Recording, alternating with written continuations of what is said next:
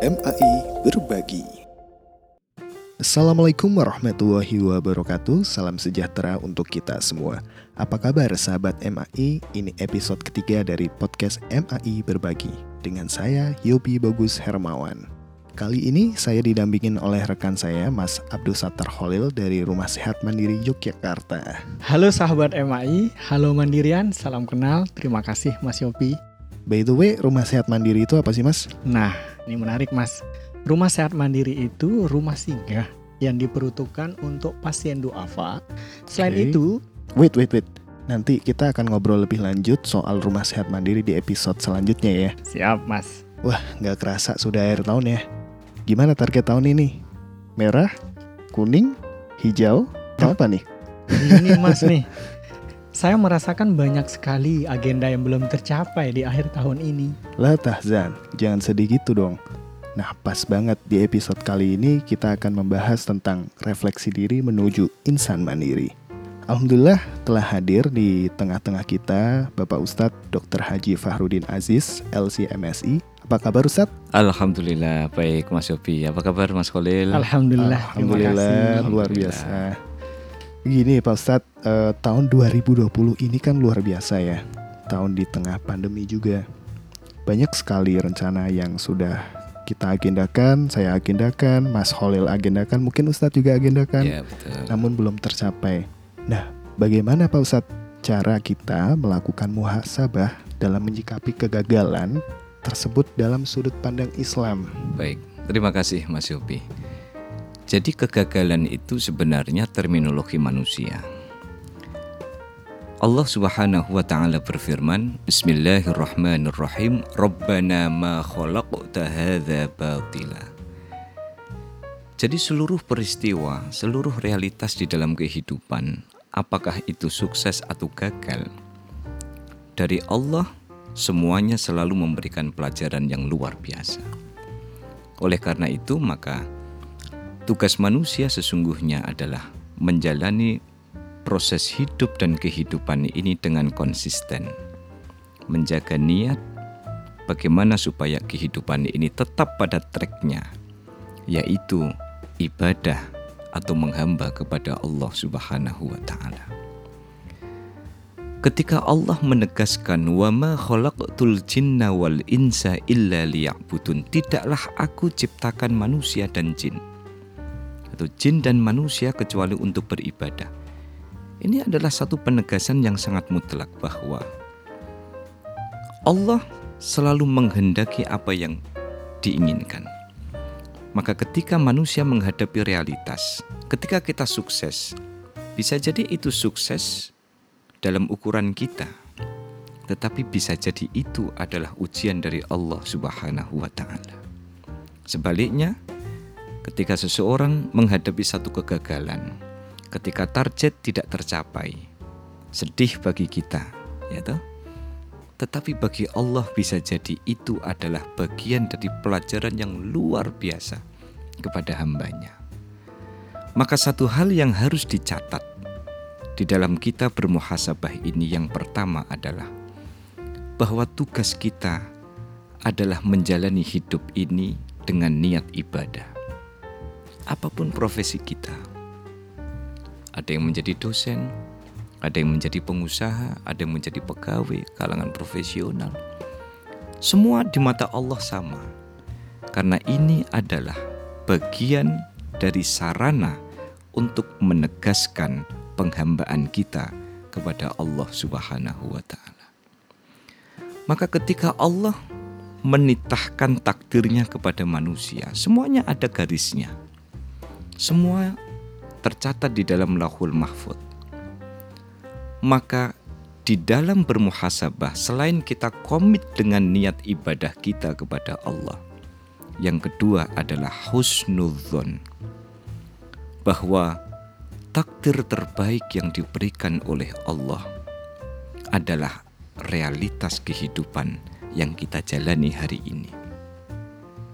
Oleh karena itu maka di akhir tahun ya kita sekarang sudah di pekan keberapa ini ya? Ini sudah di akhir dari tahun Pekan kedua, 2020 ya. Ya.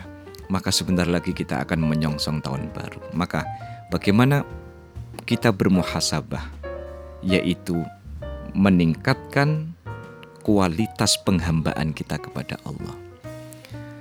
Apakah dalam satu tahun berjalan ini apa yang kita lakukan dalam seluruh proses hidup dan kehidupan? Apakah itu hanya semata-mata kita jalani mencari duit, mencari rizki demi popularitas, demi diproyeksikan untuk jabatan tertentu? Ataukah di situ kita sudah menghadirkan omnipresent, menghadirkan Allah, menghadirkan Tuhan di dalam kehidupan? Karena cobaan manusia adalah ketika menjalani kehidupan, sering kali Allah tak dihadirkan di dalam hidupnya. Yang dia pikir adalah berapa saya punya duit, berapa materi yang saya dapatkan, seberapa tinggi jabatan yang harus saya raih.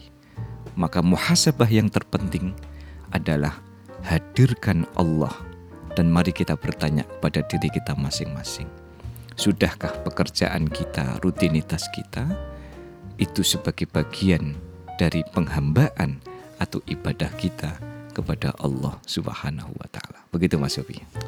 Wah, luar biasa saya jadi merenung gitu bahwa di mata Gusti Allah itu apa pun profesi kita itu ternyata sama. Karena tujuan dan tugas kita sama yaitu Betul. untuk mengabdi kepada Sang Kuasa gitu. Pak Ustaz, saya izin bertanya. Ya, silakan Mas Khalil. Bagaimana cara tawakal itu seimbang Pak Ustaz antara usaha dan doa agar tentunya kita terhindar dari kufur nikmat. Ini kadang yang kita rasakan. Hmm, ini curcol ini ya. Jadi begini Mas Khalil. Manusia dengan Allah itu wilayahnya berbeda. Otoritas manusia atau wilayah manusia itu adalah berusaha berikhtiar semaksimal mungkin. Sementara otoritas Allah, wilayahnya Allah adalah menentukan ikhtiar yang dijalani oleh manusia. Maka kalau tadi Mas Khalil bertanya ya, bagaimana kemudian dalam proses ikhtiar itu ya, maka yang paling penting adalah kita nothing tulus kalau sudah bicara tentang itu. Seperti yang awal tadi saya sampaikan ketika seseorang di dalam seluruh proses menghabiskan umurnya itu niat ibadah menjadi segala-galanya, maka di situ kita akan menghadirkan sepenuhnya bahwa tugas saya adalah ikhtiar semaksimal mungkin. Tugas saya adalah berusaha semaksimal mungkin. Dan ingat bahwa Allah selalu punya cara untuk mengapresiasi ikhtiar yang dilakukan oleh hambanya. Ketika kita bicara di dalam hidup ini yang paling penting adalah the pursuit of happiness. Proses mendapatkan happiness. Seperti film itu Ustaz ya? Iya, filmnya Will Smith. ya, menarik itu bagi saya sangat menginspirasi. Bagaimana seseorang di dalam mendapatkan kebahagiaan itu lebih fokus kepada menjalani sebuah proses dengan penuh ya keikhlasan menjalani hidup menjalani proses dengan komitmen terhadap nilai-nilai yang diajarkan oleh agama. Saya ambil contoh misalnya bicara tentang kita bekerja ya. Ketika di dalam proses ingin mendapatkan happiness semua kita halalkan. Penting bisa beli mobil yang penting rumah terbeli yaitu investasi di mana-mana. Tanpa berpikir bagaimana proses mendapatkan itu benar-benar halal. Bagaimana mungkin orang di dalam menjalani proses lalu kemudian keluar dari jalannya Allah apakah layak kemudian Allah memberikan happiness? Tidak. Maka jangan fokus kepada material happiness, tetapi fokuslah pada spiritual happiness yaitu ketika ikhtiar dijalankan dengan sepenuh hati. Dan yakinlah bahwa ketika seseorang menjalani ikhtiar dengan sepenuh hati, fa idza azamta fatawakkal 'ala Allah. Sudah. Ikhtiar sudah ditunaikan, seluruh perangkat dan kemampuan sudah dikerahkan. Selebihnya serahkan Allah punya caranya sendiri membuat kita bahagia. Ini perlu dicatat bahwa godaan yang sering kali ya menghinggapi umat manusia adalah material happiness. Di dalam proses ikhtiar seluruh cara dihalalkan. Ya, seluruh perangkat yang dia inginkan ya tanpa pernah memahami bahwa ada koridor-koridor yang harus di harus difahami. Oleh karena itu, maka sudah tugas kita adalah berikhtiarlah semaksimal mungkin dan tunggulah kejutan dari Allah Subhanahu wa taala.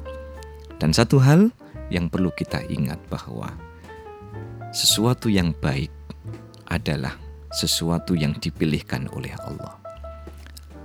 A bisa jadi baik bagi kita, tetapi tidak baik bagi Allah karena ternyata Allah memilihkan B. Maka di sini kita sebagai seorang hamba dituntut untuk benar-benar siap dan mampu ridho terhadap seluruh realitas kehidupan yang dijalani. Karena itu bukan kita yang memilih. Karena ini adalah sunnatullah ini adalah track yang sudah dibuat oleh Allah Subhanahu wa taala. Jika itu semua sudah maksimal, Mas Khalil, sudah fatawakkal 'ala Allah. Serahkan kepada Allah dan tinggal tunggu kejutan dari Allah Subhanahu wa taala. Itu Mas Khalil ya. Terima kasih Pak Ustaz luar, Luar biasa. Ternyata tadi soal happiness tuh ada tingkatannya ya. Spiritual happiness, Happiness, ya. ada material happiness dan yang Ya, tertinggi tentunya spiritual happiness Spiritual ya. happiness ya. Jadi eh, tadi menarik Mas Holil soal noting tulus ya. Ya. Jadi kalau WhatsApp ibu dokter noting tulus aja. Artinya happiness gitu kan. Ya, ini nampaknya sudah mulai ada sandi-sandi. Nah, Pak Ustadz bagi tips dong Pak Ustadz eh, bagaimana sih cara kita agar tetap istiqomah eh, dan konsisten dalam ikhtiar mencapai tujuan-tujuan yang kita rencanakan ke depan. Baik. Yang pertama, Mas Yopi, mari kita menata niat. Kenapa hadis niat termasuk yang tertuang di dalam Arba'in Nawawi itu? Kenapa niat itu selalu menjadi rukun? Ya. Kita mau sholat, rukun pertama apa? Niat. Kita mau puasa, rukun pertama apa? Niat. Kita mau zakat, rukun pertama apa? Niat. Maka rukun di dalam kehidupan adalah meniatkan diri sepenuh hati bahwa seluruh jiwa dan raga kita harus kita abdikan kepada Allah Subhanahu wa taala. Ini akan berdampak sistemik di dalam kehidupan dan juga berdampak sistemik terhadap psikologi kita. Ketika niat ibadah menjadi pedoman di dalam trek perjalanan kita, maka kita akan dikendalikan oleh hawa nafsu yang mencoba untuk membelokkan kita dari jalan-jalan yang dikehendaki oleh syaitan. Ketika kita berpikir bahwa mencari rizki untuk membayar SPP anak, mencari rizki untuk memberikan sangu atau uang saku kepada orang tua, masa kita memberikan rizki kepada orang-orang tercinta dengan jalan yang tidak dikehendaki oleh Allah? Maka tips yang pertama adalah kuatkan niat bahwa hidup ini sesungguhnya adalah perjuangan untuk meneguhkan kualitas penghambaan kita kepada Allah Subhanahu wa taala. Yang kedua, karena di dalam menjalani proses ini semua apa yang kita inginkan tidak selalu tercapai, tidak selalu dikabulkan oleh Allah.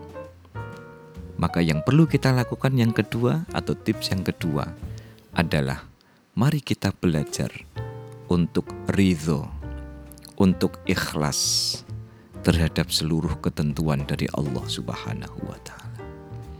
Hari ini kita tidak mungkin bisa ketemu kalau tidak dikehendaki oleh Allah Subhanahu wa taala. Dalam hitungan detik mata kita selalu berkedip. Tidak mungkin terjadi kalau bukan dikehendaki oleh Allah. Maka hilangkan sikap takabur karena seluruh capaian-capaian prestatif di dalam kehidupan bukan karena kita mampu, bukan karena kita ya memiliki kekuatan yang luar biasa dahsyat, bukan. Tetapi karena dimampukan oleh Allah Subhanahu wa taala. Ini penting. Apalagi di dalam situasi pandemi begini ya. Ya. Capaian-capaian yang diinginkan jauh dari kata ideal. Ya. Kita bilang bahwa ini adalah musibah. Ya. Tetapi percayalah bahwa inna ma'al usri yusra. Di balik seluruh kesulitan yang didal, di, dirasakan oleh manusia, Allah itu menyediakan pesta menyediakan yusro, menyediakan kemudahan. Tinggal manusia mampukah membuka tabir itu. Maka kata ma'a kalau kita bicara secara linguistik, kata ma'a itu artinya bersama-sama. Jadi kesulitan dengan kemudahan itu sesungguhnya beriringan. Ya. Maka kenapa kita harus ridho terhadap seluruh realitas kehidupan itu? Karena Allah Subhanahu wa taala sudah membuat setting sedemikian lengkap bagi seluruh perjalanan hidup manusia. Itu Mas Yopi ya. ya. Jadi ketika dua tips ini dijalankan, hidup itu tenang. Ketika kita senang, senangnya juga nggak kelewatan. Ketika kita susah, ada secercah harapan. Oh, Allah akan hadir ketika kita menghadapi kebuntuan di dalam hidup, kita selalu optimis, cepat atau lambat, Allah akan hadir kepada hambanya yang sabar dan telaten menjalani kehidupan. Gitu Mas Siap, Ustaz. Tipsnya ya. luar biasa akan kita coba implementasikan ya Mas. Siap. Insya Allah. Haruslah sudah ada energi positif dari tadi, ya. tadi Pak Ustaz. Tadi menarik juga itu Mas Yopi dan para pemirsa. Jadi apa yang kita inginkan itu belum tentu baik di hadapan Allah. Saya jadi ingat, ingat kalimat pujangga Pak Ustaz, Mas hmm, Yopi dan para itu? pemirsa. Kita merencanakan, ah. Tuhan menentukan. Allah. Berarti kita harus berhusnuzon atau berprasangka baik kepada Gusti Allah tentunya Pak Ustaz. Dan jangan lupa diimbangin ikhtiar agar Tuhan kabulkan apa yang sudah kita rencanakan Mas Holil. Luar biasa Mas Yopi kayaknya sudah sefrekuensi dengan kita. Iya, iya sudah klik ya. Iya. Ya, jadi Mas Yopi dan Mas Holil. Mari kita mulai dari diri kita masing-masing di penghujung tahun ya. Kita akan menutup tahun 2020. Betul, betul, betul. Maka yuk kita hasibu qabla antu hasabu. Lakukan evaluasi diri. Lakukan muhasabah. Bukan hanya muhasabah komunal. Muhasabah komunal itu muhasabah yang dilakukan secara bersama-sama. Tetapi harus muhasabah personal. Muhasabah yang individual. Bahwa hidup ini adalah mas'uliyah atau tanggung jawab Hidup ini adalah amanah. Nafas yang kita keluarkan, nafas yang kita hirup, ini adalah amanah. Keluarga yang hidup bersama kita itu adalah amanah. Tumpukan kertas dan segitu banyak ya arsip yang ada di kantor kita untuk kita selesaikan itu adalah amanah. Ingatlah bahwa seluruh amanah yang diberikan oleh Allah kepada hambanya kelak akan dipertanggungjawabkan di hadapan Allah Subhanahu wa taala. Maka mari kita mulai melakukan muhasabah ya, evaluasi kepada diri kita. Bagaimana kita mampu menjaga kualitas hidup kita. Hidup yang menghamba kepada Allah, bukan menghamba kepada duniawi bukan menghamba kepada material. Hidup yang tidak hanya berhenti mencari materi, tetapi bagaimana mengelola materi itu menjadi alat untuk mendekatkan diri kepada Allah. Maka di dalam konsep sufi urban itu, jangan jauhi dunia. Jangan jauhi mobil mewah. Jangan jauhi rumah mewah. Tetapi jadikan seluruhnya ini sebagai media untuk mendekatkan diri kepada Allah. Kalau punya mobil Alphard, lalu dipakai untuk silaturahim, ya, lalu dipakai mendatangi majelis taklim, kalau dipakai untuk membahagiakan keluarga dan orang yang dicintai, bukankah itu ibadah? Ketika seseorang memiliki ya uang dengan digit yang fantastis, tidak apa-apa. Tetapi pastikan bahwa sekian digit yang dimiliki kelak bukan berbalik memfitnah pemilik rekening ya atau memfitnah pemilik materi tetapi biarkan uang-uang dengan jumlah fantastis kelak di hadapan Allah berebut di hadapan Allah untuk memberikan kesaksian bahwa uang ini dimanfaatkan untuk hal-hal yang diridhoi oleh Allah Subhanahu wa taala. Maka optimis, jangan sampai kemudian kita pesimis. Percayalah bahwa inna rahmatallahi qaribun minal muhsinin. Ketika di dalam hidup kita selalu berupaya, berikhtiar menjadi lebih baik, berikhtiar untuk menebar kebaikan, berikhtiar untuk mentransformasikan kepositifan di dalam hidup. Inna rahmatullah. Ternyata rahmatnya Allah itu begitu dekat kepada orang yang tak pernah lelah untuk berbenah. Tak pernah lelah untuk berusaha mencapai prestasi terbaik dengan tetap menghadirkan Allah di dalam kehidupan. Luar biasa, terima kasih Ustaz atas sharingnya banyak sekali ini yang dapat uh, kami pelajari dalam kajian. Kenapa Mas Holil? Ada yang mau ditanyakan lagi? Ya, saya merasa dalam banget ini sampaikan tadi. Ada sufi urban, wah saya jadi merinding ya? Ustaz gitu. Oh gitu, merindingnya gimana?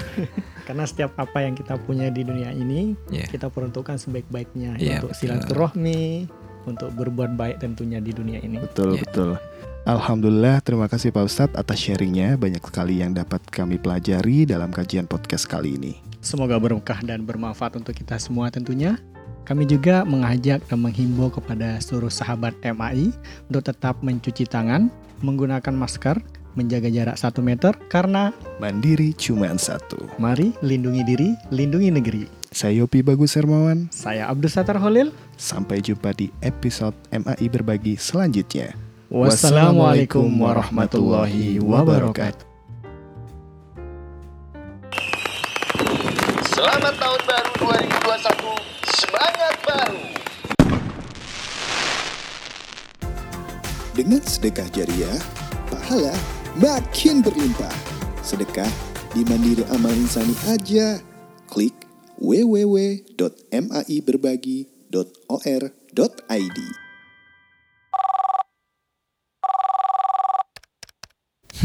Kenapa mas? Tadi aku habis ikut kajian. Pak Ustadz bilang rukun Islam yang ketiga itu zakat. Nah, aku belum zakat. Bingung mau zakat ke mana. Zakat melalui Mandiri Amal Insani aja mas. Nanti zakat kamu bisa auto debit tiap bulan dari rekening bank Mandiri kamu. Jadi nggak perlu khawatir lupa dengan kewajiban membayar zakat. Wih, keren banget bisa auto debit. Bagaimana cara daftarnya? Caranya, klik link bit.ly slash sikrn untuk karyawan Bank Mandiri dan klik link bit.ly slash KRN untuk karyawan perusahaan anak bank mandiri dan umum atau hubungi kontak layanan di 085 100 733 800. Zakat mudah, terarah, dan berkah. MAI berbagi.